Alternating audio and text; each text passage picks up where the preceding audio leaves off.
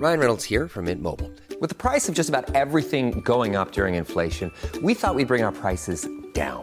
So to help us, we brought in a reverse auctioneer, which is apparently a thing.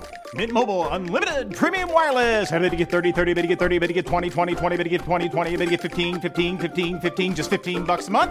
So, Give it a try at mintmobile.com slash switch. $45 upfront for three months plus taxes and fees. Promo rate for new customers for limited time. Unlimited more than 40 gigabytes per month. Slows. Full terms at mintmobile.com. Hey, I'm Ryan Reynolds. At Mint Mobile, we like to do the opposite of what Big Wireless does. They charge you a lot, we charge you a little. So naturally, when they announced they'd be raising their prices due to inflation, we decided to deflate our prices due to not hating you. That's right. We're cutting the price of Mint Unlimited from $30 a month to just $15 a month. Give it a try at mintmobile.com slash switch. $45 upfront for three months plus taxes and fees. Promo for new customers for limited time. Unlimited more than 40 gigabytes per month. Slows. Full terms at mintmobile.com. Hej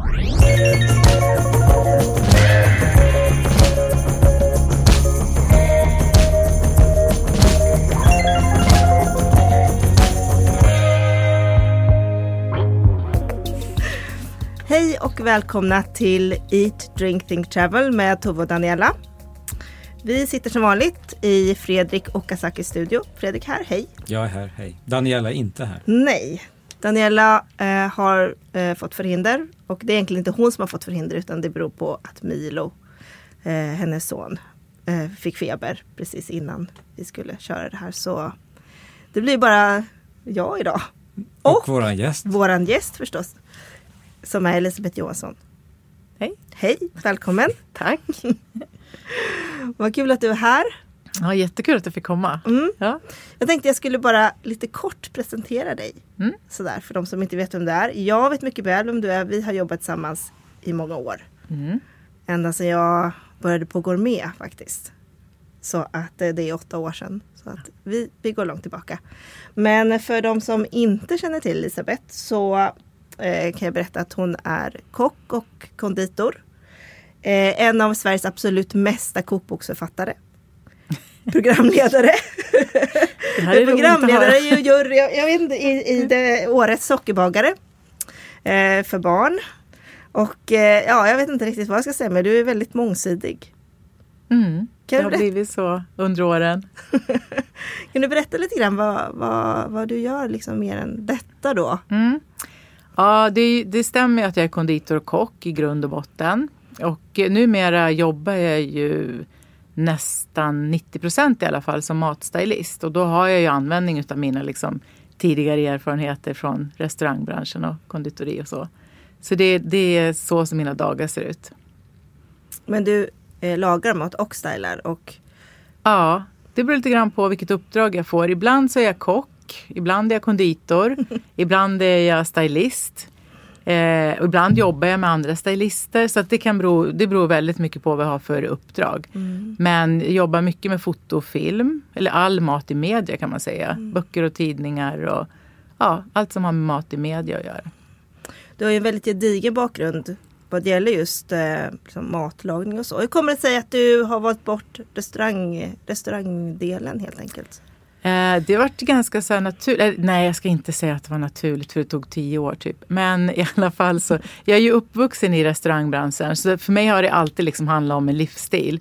Att leva med mat och eh, med restaurang och med, med kunder och gäster och laga mat och serva och hänga med i säsongen och allting. Så, alltså det har alltid funnits med mig. Men sen så när jag skulle gå i gymnasiet, jag är ju uppvuxen i restaurangbranschen. Min mamma hade eh, krog ute i Barkarby. Eh, och efter, eller när det var dags för gymnasiet så ville jag faktiskt prova på någonting annat. Så då gick jag reklam och dekoration. Där jag läste mycket eh, komponering och färg och formlära och så. Och jag har alltid gillat att jobba med bild. Och eh, nu har jag ju liksom fått allt i ett om man säger med det som jag gör idag.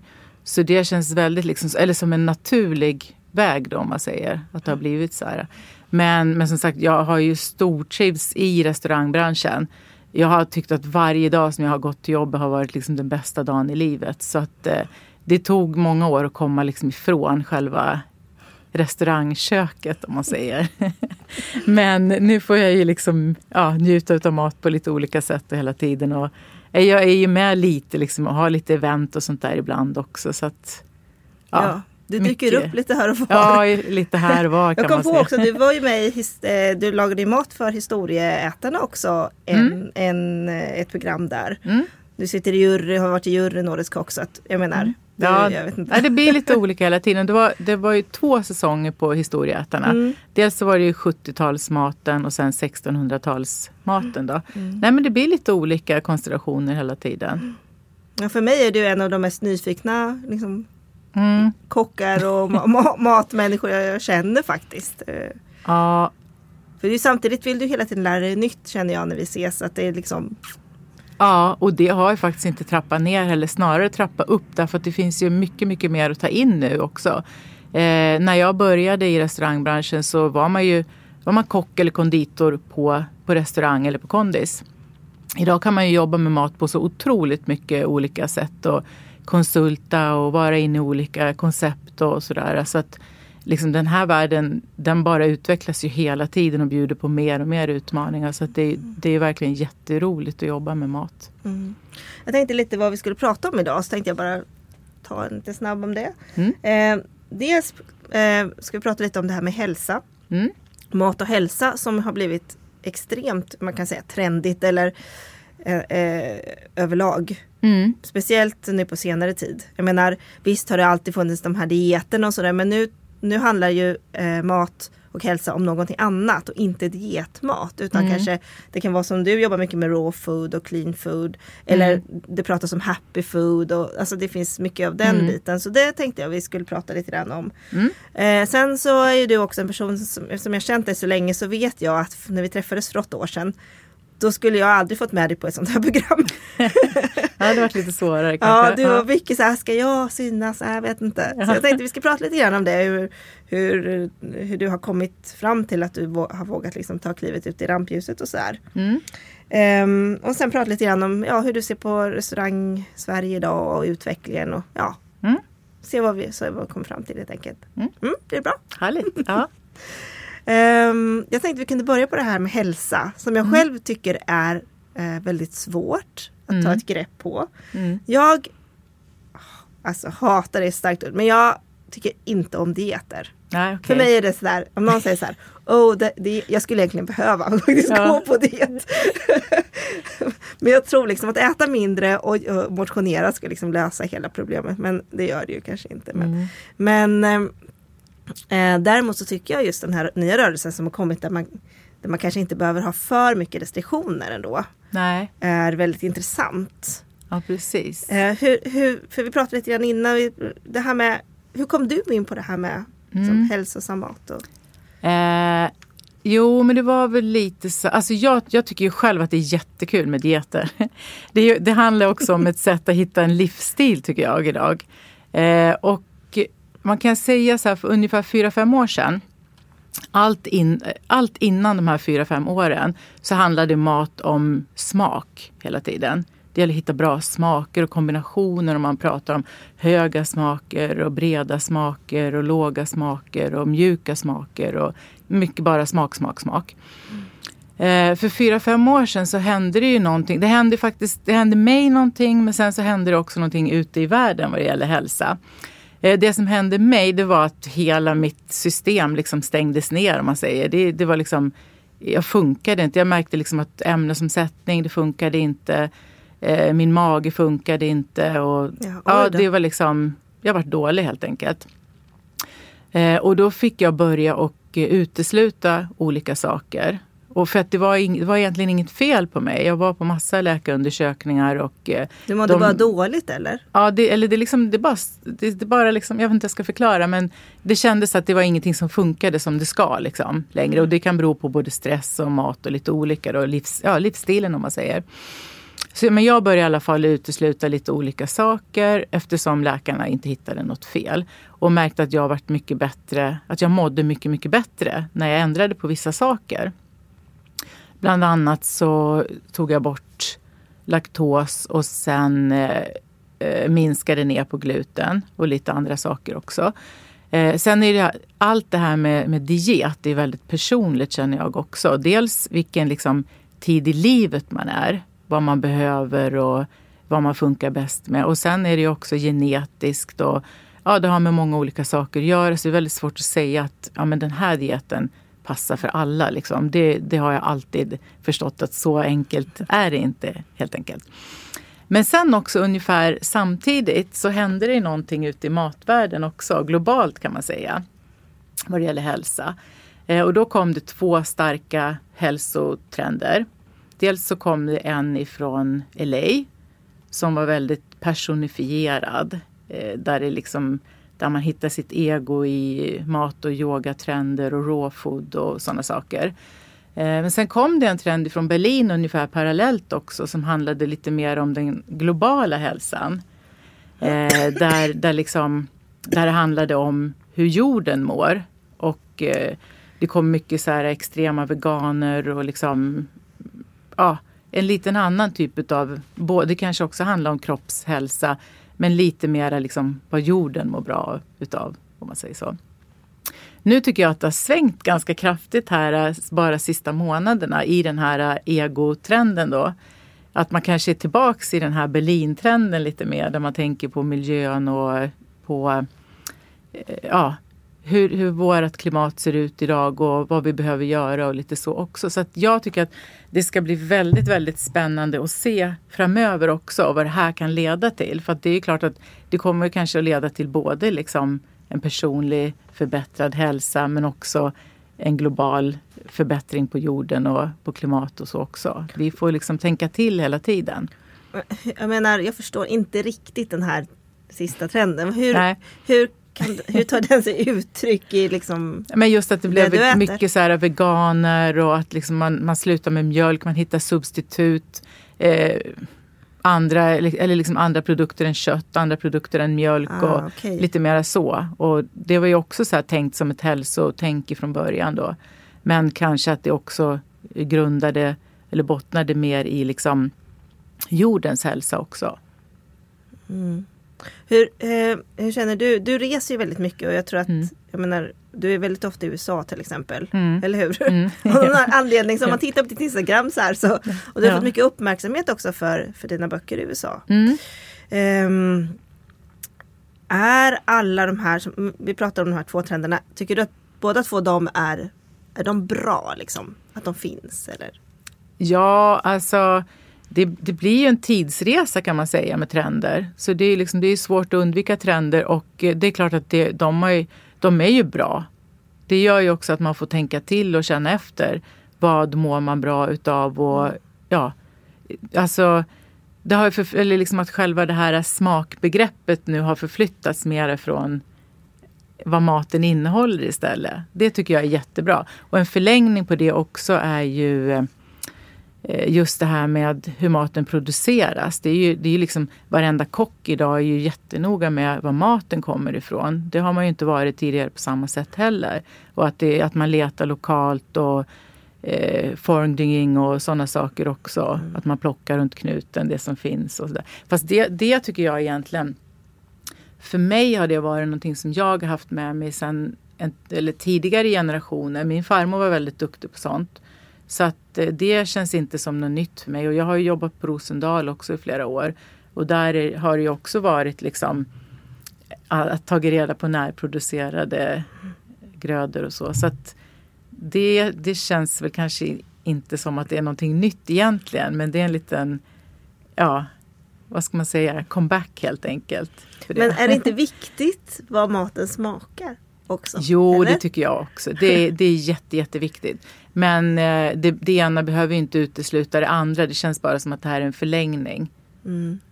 Eh, och sen jag tänkte på det här med det här senaste då som har varit så, så stort med att så här, mat man mår bra av, man blir glad av. Det har varit böcker som har kommit ut som är bra alltså, för, mm. för kroppen och sådär. Mm. Har du provat det? Mm. Jo men det har jag gjort och sen det är också, det, det svänger ju väldigt fort nu. Har, vi har väl aldrig liksom sett att eh, dieter och trender och mattrender och sånt har svängt så fort som det gör nu. Eh, för nu har det, det har ju kommit också mycket prat om tarmen och antiinflammatorisk mm. mat och, eh, och den biten. Och det tror jag också, det har ju såklart med att göra också att det blir ju en till slut en utvärdering utav hur vi mår. För nu har vi också dragit på oss mycket eh, inflammatoriska sjukdomar om man säger. Och då försöker man kanske hitta liksom tillbaks till vad det är som är bra att äta mot det. Och, Alltså jag tänker lite grann på jag som har varit en del i Korea, ursäkta min Mm. hosta. Ehm, jag menar där handlar allting om hälsan. mm, Jag menar du äter kimchi där det direkt bara ah, det är bra för magen och tarmen liksom. Mm. Eller och ät den här soppan, den är bra för ditt hår. Liksom. Ja. Och så, så här så visar de, det är bra för håret. Och Ja. så, ja, ät det här, det är bra för liksom synen. Alltså Ja. allting har ju med Ja. hälsa. Sen är ju allting väldigt, väldigt gott tycker jag. Alltså, Mm. eller koreansk mat till exempel är, är väldigt gott också. Mm. Jag tänker inte på hälsa men samtidigt som det är så, allting är så tydligt där att det hänger ihop med hälsa så är det Mm. väldigt spännande tycker jag. Jo, om man säger det asiatiska köket har ju en fantastisk kunskap också om örter och växter eh, läkemedelsmässigt om man säger. Så det är ju fantastiskt liksom, att man kan väva in det i matlagning också. Med, med, med liksom goda bakterier och allt som tarmen och magen Precis. behöver och kroppen. Och, och jag tänker så här att liksom allt som man äter idag, det är ju det som kroppen blir imorgon om man säger. Varenda cellfördelning är ju liksom det man får i sig nu. Här och nu. Hur känner du Fredrik för det här med, tänker du på vad du äter, att det ska vara bra för, för kroppen eller att du mår bättre om du äter vissa saker? Eller så? Mm, absolut. Framförallt har jag dragit igång den fasen igen. Det pendlar ganska mycket. Eh, men eh, jag har en liten bebis. Ja, Så att eh, min skendräktighet har inte riktigt släppt än. Men nu, nu har jag börjat igen och då är- när jag går in i de perioderna så gör jag absolut det. Mm. Eh, nästan hypomaniskt. Men hur, hur, hur, hur gör du då till exempel? Vad har du för knep liksom? Nej, det är knep men jag hamnar i någonting som jag tycker fungerar och som jag mår bra av och sen så blir jag ganska enkelspårig i det tror jag. mm. Eh, inte på, nö- nödvändigtvis på ett negativt sätt men jag hittar en, en setup som känns bra. Vad kan det vara? Utesluter du saker då eller vad kan det? Ja, alltså framförallt socker. Mm. Det är väl nummer ett. ehm, som ryker. Sen har jag slutat vara så rädd för kolhydrater som jag var förut. Mm. Bara tänka mer äta balanserat istället för att, som du var inne på, gå på dieter. Förut Mm. körde jag, alltså för 10-15 år sedan, så uteslöt jag kolhydrater helt. Mm. Men den typen av hälsa blir liksom inte långvarig för mig utan det, det var bara då sen så, Mm. så en balans med helt enkelt, vad ska man säga, vanlig syn på sin mathållning men med lite mer eftertanke. Mm. Det tycker jag låter väldigt sunt. Och det är också så här, man kan ju bli väldigt trött i långa perioder om man utesluter kolhydrater också. Och då får man ju liksom ingenting gjort heller. Så jag menar, det är Mm. inte liksom... Och men det, det är ju så fantastiskt när man kan känna efter också. Vad, vad, liksom, vad man mår bra av och inte. Och det, det påverkar ju. Det gör det ju verkligen. Mm. Men sen är det också roligt att kunna tänka så om man ska göra en diet eller någonting, vad man kan lägga till istället för att bara ta bort också. Ja det är bra, Faktiskt, tack. så, att det blir liksom, så att det kan bli någonting kul av det också. Det kan det ju vara. Man kan ju boosta på så mycket olika sätt idag. Och liksom bara det att vä- välja liksom regnbågsmat i olika färger så får man ju i sig vitaminer liksom, utan att behöva tänka så mycket heller. Mm. Så det är ju det är mycket kul man kan göra utav det tycker jag också. Mm. Nej men jag, ehm, som sagt jag har lite svårt för det här med dieter. Jag vill helst inte utesluta någonting. Nej. Men ehm, självklart så så jag, tänk, jag är mer liksom, jag tror, jag vet inte om jag är mer Berlin, berlinare i sådana fall. Ja. Att jag inte är vegan, men jag tänker väldigt mycket på ursprung då som många gör. Liksom. Mm. Det kan, hur det har odlats och att det är, eller hur det har vuxit upp. Att det ska vara liksom, Mm. så bra som möjligt Mm. helt enkelt. Men det är väl jättebra. Ja. Och jag tänker det också så här, man behöver ju inte vara strikt på alla håll och kanter hela tiden heller. Jag menar man kan ju, man kan ju äta en råfood-lunch och sen kan man ju äta något annat till middag. Man behöver ju inte liksom äta råfood i tre månader i sträck liksom. Utan man kan ju utnyttja lite utav varje också om man säger.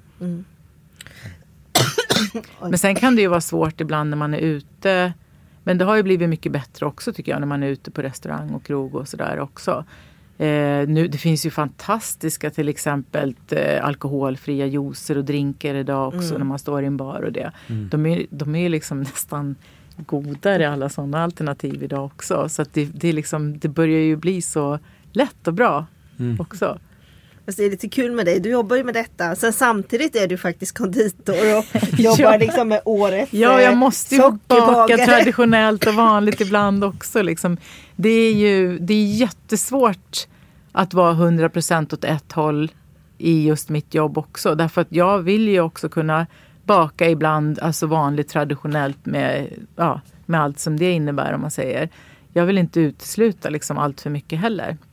Utan det tar sig olika liksom former hela tiden om man säger. Jag tänkte det här med årets sockerbagare. Mm. Du, hur många år har du jobbat med? Är det två? Tre säsonger Tre säsonger. Mm. Hur hamnade du där?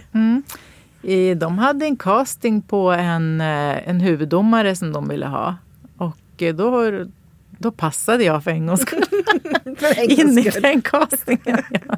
Så, det, så den, eh, ja, det, det, den rollen blev min helt enkelt. Och sen har jag bjudit in då eh, tio utav eh, Sveriges liksom, toppskiktskonditorer och bagare i varje säsong utav mina liksom, vänner och bekanta. Och några kände jag inte heller. Eh, som har varit med och varit en sidodomare i varje program, vilket har varit jättekul också. Och de har ju haft lite så baktricks och knep liksom och visat också. Så att det har varit roligt både för vuxna och barn att titta på det här. Jag tänkte på, eh, vi kommer automatiskt in på det här med, med eh, att stå i, i rampljuset då, känner jag. Som sagt, när vi träffade, eller kände varandra, då var du faktiskt, du var, du var ganska blyg. Eller vad man ska säga, du ville inte gärna vara med på bild eller, eller Nej. liksom så här, eller stå på scen eller så här, du, väldigt, och det var lite sådär, jag, jag kommer ihåg att jag tänkte liksom så här, "Ah, men du är så himla duktig och det är typiskt, typiskt kvinnligt också ja. så här att ah, nej ta Ja. inte mig, bara så här, ah, Ja. jag står här i bakgrunden och fixar lite snygga grejer och så. Ehm, för att, eftersom du är så otroligt skicklig. Mm. Och eh, vad, vad Det var lite kul sen när jag såg det då i Historieätarna för då var det så här Gud vad bra Elisabeth är framför ka- naturlig och Gud, du, var väldigt, du är väldigt natur, du var väldigt naturlig i programmen. Kändes Ja, väldigt, det var nästan så här, kan man inte få se lite mer av Elisabeth sådär. Vad, ehm, vad, vad hände liksom? Nej men jag tror att det där, eh, det hängde med lite grann ifrån skoltiden. Det här med att stå på scen och liksom hålla föredrag och föreläsningar och sånt där. Jag tyckte det var jätteläskigt när jag var liten och eh, jag var alltid den där som liksom ritade grejer och visade på bildtavla och så här. Eh, medan de andra fick prata lite grann. Och sen hängde det där med. Sen började jag att tävla med, med Team Milko. Eh, och då var det ganska mycket så här, stå på scenen och prata om sig själv. Och det, det tyckte jag var liksom jättesvårt det här att prata och, och liksom presentera sig själv och prata om sig själv och sådär. Och då, då var det sådär ibland att det var, jag var så nervös så jag vet inte ens vad jag hade sagt när jag klev av scenen. Men sen så upptäckte jag att så fort jag liksom fick liksom göra någonting, det har ju varit på mycket mässor och liksom sådana saker också. Och när jag fick liksom stå och prata om maten eller det jag lagar liksom och, eller råvaror eller sådär, då gick det mycket, mycket bättre. Sen har jag ju haft mycket sådär lakritsprovningar och föreläsningar om lakrits och sådana saker. Och då har jag varit så liksom fokuserad på vad jag skulle säga. Så då har det gått bra också. Rätt, ganska bra i alla fall. ja. Så att det föll sig mer naturligt. Det var inte så här att du Mm. tog ett beslut att jag, nej nu är det, jag, jag, nu ska jag inte stå här i bakgrunden längre utan jag ska våga. Mm. Nej, jag tror att det kom lite mer utav sig själv sådär. Och eh, i, i början så liksom, då, då tyckte jag så här, åh gud, alltså vad ska jag säga liksom? Eh, och det, det där var så här, och då var det bara liksom att prata på lite grann sådär. Nu tycker jag väl att jag försöker förbereda mig lite bättre och liksom försöker tänka på vad, vad jag vill säga och om jag skulle lyssna på mig själv, vad jag skulle tycka var kul att höra. Så att jag, jag försöker att vara lite mer fokuserad nu i alla fall. Mm. Ja, för nu är det ju, nu nu är det ute mycket och som sagt till och med tv. Mm. det är väldigt bra. Ja. jag själv, jag tycker det, för mig har det faktiskt varit ett beslut som jag har tagit. För jag tycker fortfarande inte om att stå Mm. framför kameran eller sådär. Eh, nu ska jag ju ta, eh, prata på den här måltidsmässan i Uppsala. Mm. Eh, jag vet inte om det här sänds innan eller efter men hur som helst så, så jag fortfar- tycker fortfarande att det är jättejobbigt. Men Ja. jag har bara bestämt mig för att jag måste, liksom, man måste bara utanför sin comfort zone ibland och så Ja, får det väl gå bra. som det går liksom. Och Ja. Förr eller senare som det är så kanske man känner sig van. Ja, men jag, det, jag tror det kommer gå jättebra. Vad säger du Fredrik? Ja. Du har ju stått på, du som kör ju, du är ju mycket på scen alltså. Ja, men det blir inte lättare. Jag har turnerat i ja, 20 år nu kanske. Ja, så gammal är jag inte som det låter, men jag har faktiskt gjort det i 20 år. Och det blir inte lättare. Det blir inte det. Nej, det Men har du, har du något så här knep liksom när du ska... Ja men det är en sån hatkärlek till det där. Ja. Ehm, det är, är ju väldigt speciell känsla att göra det. Mm. Ehm, på så liksom, ehm, liksom stora scener som jag Mm. ofta spelar på. Så att det är ju en form av upplevelse men det är en skräck, väldigt Mm. skräckblandad upplevelse varenda gång. Jag tror aldrig att jag, Wow! jag tror aldrig att jag inte jobbigt. har varit lite Men- rädd för det. Men liksom, vad går du igång på? Vad är det bästa då om man säger som du liksom, eftersom du har gjort det så länge? Ja, men det är en, förutom det rent musikaliska i och med att det är det jag håller på med Ja. och älskar så är det en extrem adrenalinkick som man blir beroende av. Mm. Eh, som inte går att jämföra med någonting annat. Nej. Ehm, och när det är över så är det, Då vill du bara tillbaks? Eller? Nej men ja, nej, jo absolut. Ja. Men, men det är också ett, ett, ett eh, lugn som inte går att beskriva. Mm. På. Så att det, det är en rolig eh, resa helt enkelt. Kan, ja, det är nog bästa beskrivningen på det. Mm. Men som sagt, jag kommer nog aldrig att bli lugn inför Nej. att göra den grejen oavsett hur. Brukar du så här liksom recensera dig själv i huvudet efteråt? Och så Jämt, också? jämt, jämt, Ja. jämt. Absolut. Men jag vågar knappt på riktigt titta på publiken. Nej. Än. alltså. Jaså, det är så? Jag får tvinga mig att göra det för att det ser så tråkigt ut annars. Men, men eh, jag är folkskygg.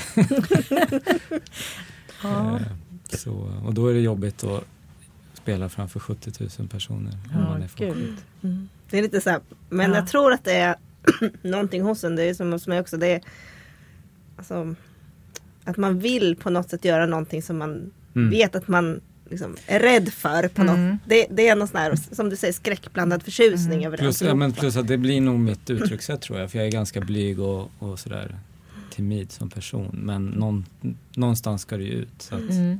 då slipper jag använda munnen. När jag, Men om man säger där du är nu idag, hade du kunnat tänkt dig för 20 år sedan att du skulle liksom vara det?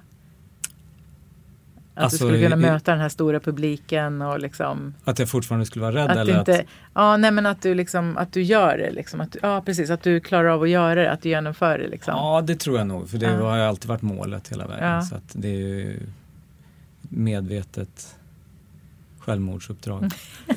Vad skönt, jag ska tänka Ja. på dig Fredrik och Gör känna det. så här. Liksom, Men jag tror att det är bra att ha liksom respekt för, alltså den dagen som jag inte blir rädd och nervös så tror jag inte att jag bryr mig lika mycket. Nej. Tror jag. På ett. Jag tycker den läskigaste så här, nervositeten, den är den som kommer så här direkt. Liksom. Den kan ju komma så här, när man har stått på scen i typ en kvart eller någonting så kan det liksom bara skölja över en. Så man liksom nästan bara känna att benen svajar och liksom att man håller på att svimmar. Mm.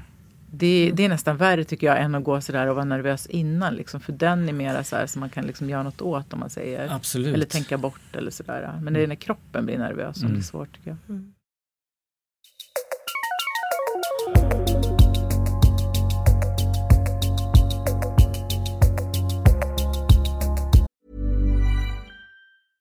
Hey, I'm Ryan Reynolds. At Mint Mobile, we like to do the opposite of what Big Wireless does. They charge you a lot, we charge you a little. So naturally, when they announced they'd be raising their prices due to inflation, we decided to deflate our prices due to not hating you.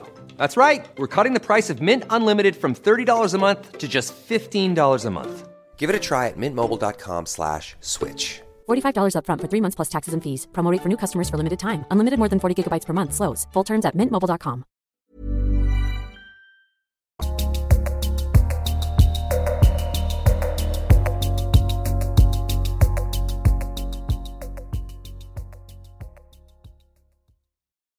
Elisabeth, vad skulle du säga för säg till andra som liksom är början av sin karriär, kock eller, eller, eller, eller vad det kan vara. Vad skulle du ge dem för råd liksom, för att våga, våga mera helt enkelt? Inte tänka på vad andra tycker och tänker. Utan säga det man vill säga och liksom göra det man vill göra. Eh, och fokusera på det som man vill ha sagt och det man vill ha gjort helt enkelt. Så tycker jag. Bra, jättebra då. vi ska gå vidare. Jag tänkte på det här med, vi- jag, ja, det är ju roligt med trender. Alltså nu är inte Daniela här och vi saknar ju henne. För då skulle hon ju kunna säga så här, ja trender, jag gillar inte trender skulle hon kunna säga. Det är inte Vi kan bra. klippa in det från någon, vilken som helst annan podd. Så. Vi kan göra det. Eh, men eh, eh, jag är ju tvärtom, jag gillar ju trender. Men eh, det beror på också hur man tolkar ordet trender. För att trend, om man ser trend som någonting väldigt kortvarigt, då, det är det Daniela menar, då är, kan ju trend inte alltid vara så bra kanske. Men om man Nej. ser det som någon, någonting som börjar som en trend och sen liksom fortsätter till en positiv sak, då är det ju väldigt bra. Eh, vad jag tycker är lite intressant, så här, konditorbranschen, det är, det är som, det är, även om konditor och kock ändå ligger ganska nära varandra så är det också väldigt två skilda världar. Mm. Hur, hur känner du liksom stå, Mm. för kock, konditor? Eh, jag vet inte riktigt vad du tänker på. Sådär. Det är klart att det är, två, det är ju två, två helt olika olika communities kan man yrken, säga. Liksom, om ja, man precis. Eh, ja, Jag tycker det är väldigt få som hanterar båda. Mm. Jo, men det, det är lite grann som att vara både snickare och målare. Ja, liksom. Det är precis. lite olika. Men jag tänkte på det här med trender. Mm. Jag, jag ser ju så trenderna mera som livsstilar. Och det förändras ju hela tiden och då åker trenderna med. Liksom. Så att det, trenderna är ingenting så direkt som jag tycker är något problem. Utan det är någonting som vi bara har runt omkring oss. Liksom, fast det, vi paketerar det som en trend helt enkelt. Men, ja, men tillbaks till, till kock och konditor då. Ja. Eh, Nej, men det, det, ja. Ja, jag kan ju tycka så här. Jag kan ju tycka att det är liksom själva så här, om man säger så här, om man tänker sig arbetsplatsen för kock och konditorer så kan det ju vara lite så här tuffare klimat i ett restaurangkök. Eh, lite mjukare och lite så här eh, behagligare kanske i, i kondis och liksom bagerier och så. Eh, det tycker jag är den största skillnaden. Sen är det ju klart att det är olika yrken man utför om man säger så. Men eh, sen har ju både liksom restaurang, alltså eh, sh- Världen har ju utvecklats jättemycket. Men det har ju också, jag tycker att om man tittar på konditorbranschen så tycker jag att de har eh, utvecklats väldigt, väldigt mycket tekniskt under 15-20 år. Och även kvalitetsmässigt på råvaror om man säger. Där har man ju nästan liksom gjort ett helt omvändande, ett helt byte liksom ifrån pulver och mixer till liksom verkligen superfina råvaror och eh, eh, ja, en äkthet liksom som inte fanns tidigare. Det är klart det har väl varit lite så i I kock, i, mat, i också. matvärlden också. Om man tittar Mm. på storhushåll och så, så, så är det klart att det har varit lite så också. Men det är väl de saker som jag tycker skiljer sig mest. Liksom. Lite grann, lite så klimatet. Sen, sen ska man ju komma ihåg också att det är extremt påfrestande eh, att stå i ett restaurangkök. Det är påfrestande och det är stressigt och det är liksom en snabb eh, arbetsmiljö och det ska hända saker fort. Och det, det är ganska så farligt yrke också. Det är varma saker, det är tunga saker, det är liksom eh, ja, det, det är otroligt liksom stressigt. Så, här. så att då, då händer det ju, det, liksom, det blir ju ett annat liksom, klimat också.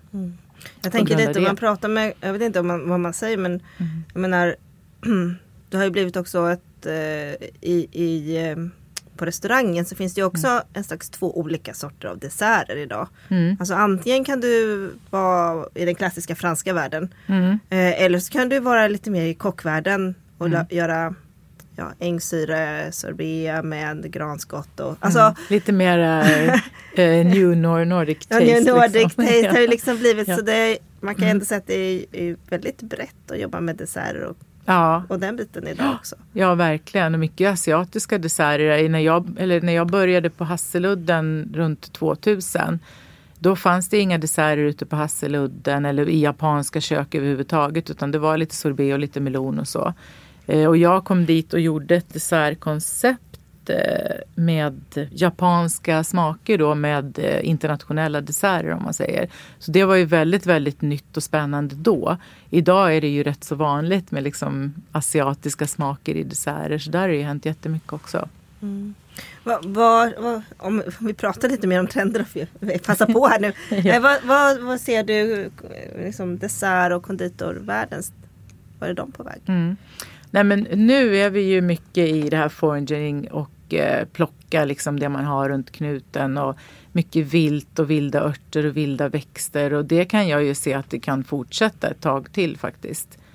Eh, och att man gör det just, eller vad ska man säga, lokalt, utgår från lokala smaker, lokala traditionella recept också. Eh, fast man gör om dem med lite ny touch om man säger. Som, ja, det skulle ju kunna vara ostkaka eller vad som. Liksom, på lite så här, eh, lite lättare, lite nyare sätt om man säger. Med nyare tillbehör och sådana saker. Får man, in, får man in hälsan i den biten också? Tycker Mm, du? det, det tycker jag också sådär att det, det går ju mycket mot, sen pack och jetmaskinerna kom också så har man ju kunnat dragit ner mycket på sockermängden i glassrecept och sådana saker också. Göra fräschare liksom sorbeter och glassar och sånt också. Och det är ju många som tänker liksom åt det hållet idag också. Det finns väl nästan, alltså varenda krog idag har ju det så här laktosfritt och glutenfritt och bröd serverar man ju inte speciellt mycket liksom, till maten idag heller. Och, eh, ja, och sen är det ju mycket så här recycling och det också som är väldigt spännande. Liksom, hur man kan ta reda på olika saker också. Och fermentera och spara och liksom sådär också. Så där, där tror jag vi bara är i början faktiskt på just så här eh, på dessertbiten då med fermenteringar och inläggningar och sådana saker också. Just för att vi ska kunna ta reda på det som växer på sommaren och hösten och kunna äta det på vintern också. Så mycket sånt tror jag vi kommer att se liksom framöver. Och det är också hälsosamt. Jag hoppas det. Jag tycker det låter jättespännande. Jag blir Ja. görnyfiken. Vi får genast vi får prata Ja. mer om det här efter programmet. Ja. Nej men jag ser fram emot det. Jag, personligen så kan jag tycka till exempel att det kan bli lite så här tradigt med eh, när man använder för mycket så här, rotfrukter i desserten och så här. Jag, jag kan tycka att det känns roligare Mm. om man kan hitta andra vägar liksom, och, Mm. till det nyttigare faktiskt. Det finns ju, alltså det finns ju vissa så grönsaker och vissa rotfrukter som passar väldigt, väldigt bra att göra desserter på. Eh, sen finns det ju vissa som inte passar eller som är lika så självklara heller och då blir det ju liksom en smakkrock om man säger. Och jag, jag kan ju tycka så här mycket så här när man har varit ute sista liksom året här. Det är, det är ganska mycket som är lite så här äckelgott liksom. Inte bara så här eh, liksom massarinsmarrigt liksom. Vad kan Nej, det men- vara? Tycker du Nej men det är ju mycket så här, mycket liksom, man försöker hitta lite substitut för köttsmaker, mycket brända rotfrukter och grönsaker och göra buljong på. Och, eh, mycket så här fermenteringar som kanske inte har gått jättebra. Liksom, där, alltså det blir lite surt och lite beskt och lite så här eh, sticker iväg lite hit och dit. Och, och då om man äter en så här avsmakningsmeny med mm, tio sådana rätter där det är liksom eh, bränd kolbuljong och lite såna här saker och fermenterat i glasen och så, så kan det bli rätt så svårt för magen att ta hand om allting samtidigt också. Då mår man ju inte bra. Då känns det inte så hälsosamt fast kanske tanken var hälsosam från början.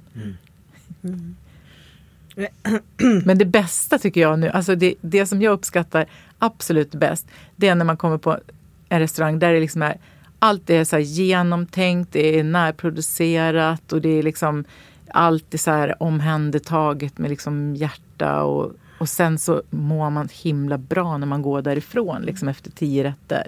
Då tycker jag att det, och liksom man mår bra dagen efter och man druckit lite så här te, teer till maten eller fermenterat eller sådär i lagoma mängder.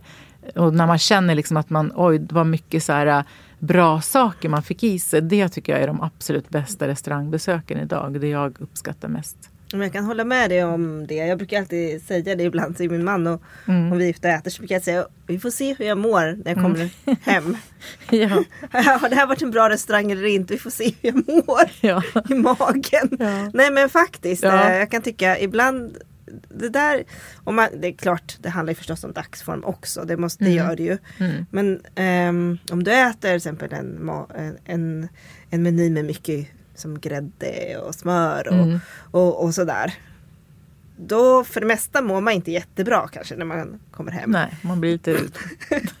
lite Magen blir inte jätteglad. Men det händer ibland att man gör det. Och då Ja. tänker jag så här. Det måste ha varit någonting i den här menyn som gjorde att det här funkade väldigt bra. mm, Mm. Ihop på något sätt. mm. Kanske jag inte vet varför men eh, Jag tänkte vi, för jag vet här, vad, vad, är, du, är du ute och äter mycket? Din man är i branschen och Mm. Jo, alltså jag vet inte riktigt vad mycket är sådär, men vi är ju ute och äter och försöker checka av liksom några krogar i månaden kanske. Och sådär, så att det är ändå en del. det är ändå så här, det är ändå också vårt gemensamma intresse med mat och dryck då, så att det är liksom det, blir, det kanske blir lite mer än normalt genomsnitt om man säger, men det är inte jättemycket heller. Men det, man blir ju nyfiken. Det öppnar ju så otroligt mycket nya ställen hela tiden. Och det, är- det är bra ställen och det är roligt och det är fina koncept. Och så här, så att man vill ju hinna med kanske mer än vad man gör. Ja, alltså hinner man... ehm, eh, hur ser du på utvecklingen liksom, på restaurang Sverige? Eller är du mest stolt? Jag, är- jag är jättestolt över utvecklingen som har varit. Jag tycker det är helt fantastiskt. Vi har ju, ja, vi har ju otroligt duktiga kockar i det här landet och liksom, vi har bra råvaror och bra omständigheter och det, det är bra designers, det är fina restauranger och liksom fin inredning och så var det ju inte heller när man öppnade restaurang liksom för 20-30 år sedan. Då fick man ju jobba i tio år innan man kunde byta inredning till exempel. Så att där är ju liksom, där är vi ju bortskämda idag. Det är ju det är liksom bara att slå sig ner så fort en restaurang öppnar så är det liksom tipptopp och genomtänkt allt ifrån liksom kök och ut i matsalen och toaletter och koncept hit och dit. Och liksom så här. så att det är ju det är ju en upplevelse att gå på krog idag, absolut tycker jag. Mm. Alltså folk brukar alltid fråga mig så här. Ja, men då var jag, eh, först frågar de mig en sak. Hey, vilken är den bästa restaurangen i Stockholm? Ja men när man kommer, vilken är den bästa restaurangen i Stockholm? Det är helt omöjligt att svara på. Ja. Jag Ja, bara, det är "Ja, så. vad menar du liksom? Det är ju lite personlig smak och så. Och Mm. sen den andra är så här, "Ha, vad är nästa stora grej i Stockholm? Vad Mm. ser man? Vad ser man nu liksom? Mm. Och varje gång jag får den frågan så känner jag mig alltid så ställd. Mm. Jag tänker så här, gud, nu måste jag svara något, jag måste svara något smart. ja. Så, så nu svarar jag alltid, nu har jag kommit fram, nu har jag kommit fram till vad jag ska svara och det är ja, ja det är Japan. Ja, det är allting Ja. post. Japanskt, okej. ja. Ja. Fast jag skulle väl säga att den, det är liksom någonting som är just nu. Det kanske inte är liksom något som kommer men Nej. Ja, det är ju väldigt så här gångbart om man säger. Jag önskar väl att det kommer att öppna fler restauranger som Retaste nu. Jag tycker det var fantastiskt. Mm. Alltså, jag tycker det var så kul och spännande att lyssna på eh, kockarna de i köket, så här, hur de har tagit reda på saker och vad de har gjort av det och tanken bakom allting. Så att det, det hoppas jag verkligen, mera zero waste och, och liksom den biten hoppas jag att vi får se av. För det känns ju också så liksom eh, den biten känns så viktig idag, att man tar reda på maten också. Och det, det kan man ju säga så här också att det är ju en liten twist på det nu, men när jag började så hade vi ju ganska mycket så här eh, tyska, franska, österrikiska köksmästare och kökschefer som kom hit till Sverige, nu ska jag säga efter kriget, det låter som jag är hundra år, men de var ju lite äldre när de kom då, om man säger, men de fick ju bra löner här i Sverige och bra framtid. Eh, Werner Wögler kom ju hit också, så, där, så att det är väl, och, ja, det är väl många som har liksom som har kommit hit och, och de hade ju faktiskt med sig det här Eh, att ta reda på mat och råvaror också. Så att eh, under mina tidiga år då som när jag var 18, 19, 20 så, så var det liksom helt självklart att ta vara på maten i köket. Sen kom det liksom några år senare den här yuppie-eran på 90-talet. Då hade vi liksom yuppie-kockar i köken också. För då slängde man ju liksom halva så savoykålshuvuden för att det var fel färg. Nej, men det var ju bara gula man ville laga på det idag, inte det gröna liksom. Och purjolöken, två tredjedelar åkte i soporna. Liksom. Jag tyckte det var helt chockerande. Så att det är väl skönt att det är tillbaks nu till det här igen. Liksom. Att man tar reda på maten. Där kan jag samtidigt eh, passa på att- höja lite den här restaurangen Spill Mm. i Malmö. Till Skidjärnen. Ja, men jag tycker att det är också en, det är bara en lunchrestaurang. Och, Mm. ehm, det handlar ju om att ta vara på mat som håller på att gå ut och Mm. alltså hos grossister och sådär. Och menyn sätts inte för på morgonen, man vet aldrig riktigt vad det blir och Mm. sådär. Det är, Eh, det är också ett jättebra koncept Ja. som alla kan ta del av. Det är Ja. bara att gå dit på lunchen. Nu har det varit så populärt, det har Ja. till och med varit slut några gånger. Men, men eh, är, det är så lätt att ta på på något sätt tycker jag. Och det Mm. Jag tyckte det var, att det var så kul när de berättade så mycket också för då lär man sig en hel del också. Liksom, jag tror, eller som vanlig så här, restauranggäst då, så här, att man kan få med sig någonting hem, något tips och sådär också. Det var jättekul att lyssna på hur de tog reda på maten också. Tyckte jag. det. The Taste är ju Paul Svenssons Mm. restaurang. Eller Poppa, tillfälliga. ja, tillfälligt, ja, den, ja. Är, den, är väl snart, är det till oktober eller? Ja, jag tror Jag att det tror var de kör så länge. Ja. Nej, jag har inte varit där än. Jag skäms lite. Ja, Jag har varit inne på sidan och så skulle jag boka så här, men då måste man förbetala. ja, det är så. Ja, jag vet. Och grejen är så här att jag är alltid så här, det, är bara två, tre dagar i veckan så det är inte så mycket. Och så tänkte jag så här, men tänk om jag inte kan gå just den dagen.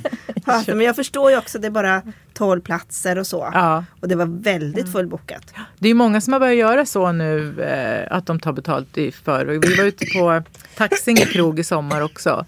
Och Ja, det ni var var lite vad samma så Ja, här också koncept vilja- också, att man betalar i förväg. Och jag, jag tror att det är en bra lösning för att det är många som liksom blir av med mycket bokningar, att inte folk kommer och sådär också. Så har man ett litet ställe och sådär så är det jättesvårt när man tappar. Ja. Mm. Och är det så att man inte kan, man kan ju faktiskt gå ut på något sätt och försöka sälja de biljetterna till någon annan. Ja, Och så. Ja. Eller om, jag vet inte riktigt. Men jag, jag kan tycka då, här, eller? jag tycker det är jättesvårt att förbetala för att jag är en sån här människa som, Ja. som jag vet inte vad jag gör. Nej, men jag, det kan ju vara svårt. Det kan ju vara jättesvårt. Ja. Jag har ju också så här oregelbundet jobb och lite vet jag aldrig vad jag gör riktigt. Så att då är det också jättesvårt. Så, här. Ja. så det är klart att ja, Men däremot så kanske man hade, om det hade funnits någon möjlighet kanske att eh, man kan sätta upp sig på någon väntelista på någon tid och så kanske att det finns det hos krögaren då. Så om det är några som inte kan då kanske han bara kan slussa vidare till någon slags ja precis. Alltså om, om man ja. kunde hitta något sånt. Vad tycker du om det eh, Fredrik med förbetalning? Och...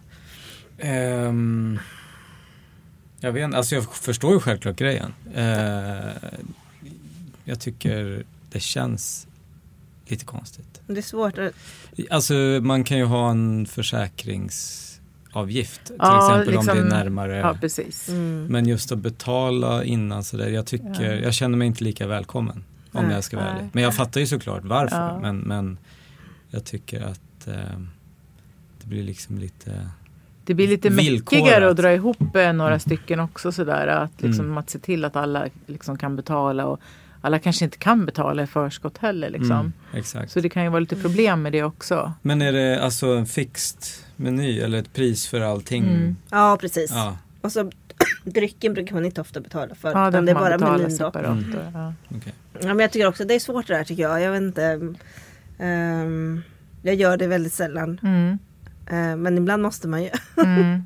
Ja, då får man göra det. Eller, Ja. jag vet ju också ibland så har jag liksom några som ska gå och inte kan och då har man liksom köpt deras biljetter eller sådär. Det, ja, det blir lite trixigare helt mm, enkelt. precis, för ja. samtidigt som sagt det förstår man ju på ett sätt. Ja. Jag tänkte bara innan vi avslutar så Mm. finns det faktiskt ett ämne som vi Man kan inte liksom prata med Elisabeth och ta upp det bara lite grann.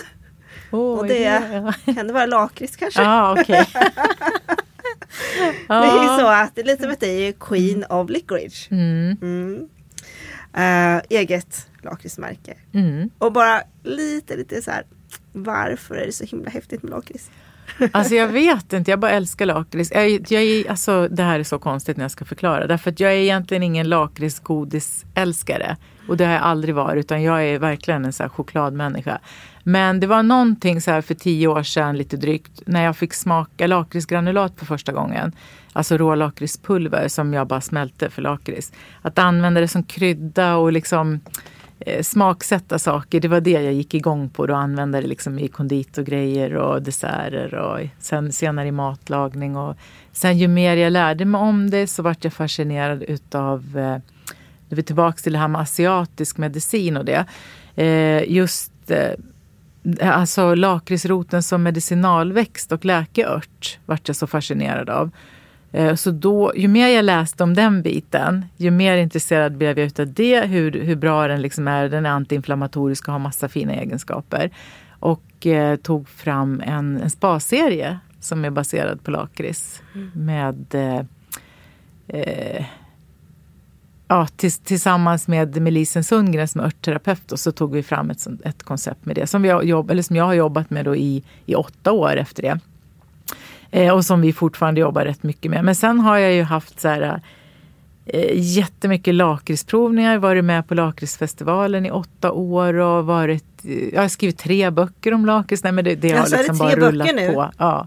Och haft lakritsprovningar i LA, i Hollywood Hill, Beverly Hills, Orange County och eh, ja, signera böcker i Hamptons. Och för den, den, lakritsboken har blivit översatt på engelska och på sju olika språk. Och idag fick jag mejl om eh, ifrån ett tyskt bokförlag då, som har översatt boken att den hade fått massa priser som jag skulle få veta lite mer om. Så det verkar spännande. Så det där med lakrits har liksom varit som en snöboll. Det har bara rullat på helt enkelt. Så nu är det liksom de, där 10 extra liksom procenten då ifrån de här 90 som jag jobbar med mat och så är det liksom lakrits. För hela slanten 10 procent kan man Men jag säga. tänkte eh, det här med lakrits också. Är det, alltså man tänker ju, det finns vissa länder man tänker lakrits. Alltså, man tänker ju till exempel Finland. Mm, Tänker man lakrits. mm. Eh, och sen Italien tänker jag lite, men det är väl lakritsroten då, inte liksom själva lakritssmaken direkt. Nej, de sådär. äter ju lite så pastiller med rålakrits och så har de det, kan ha det i någon glass och eh, i någon biscotti och ti- eller liksom i kaffet lite grann och sådär. Men de, är ju inga, de, de odlar ju lakrits där eller liksom skördar lakrits. Mycket växer vilt också. Och så säljer de hit till Sverige och de har ju varit här ifrån Italien och tittat vad vi gör med all lakrits här. För de fattar inte liksom hur vi kan göra av med så mycket lakrits. Ja, och Island också tänkte man. Ja, lakrits. Island är stora på lakrits också.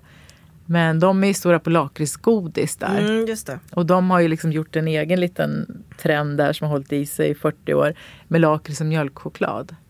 Just det, det är väldigt gott faktiskt. Ja, och det började med, det var en lite rolig grej, så här, det började med att det fanns ju såna här remmar förut på en rulle med en liten karamell i mitten, Just rosa eller ljusblå. sådär.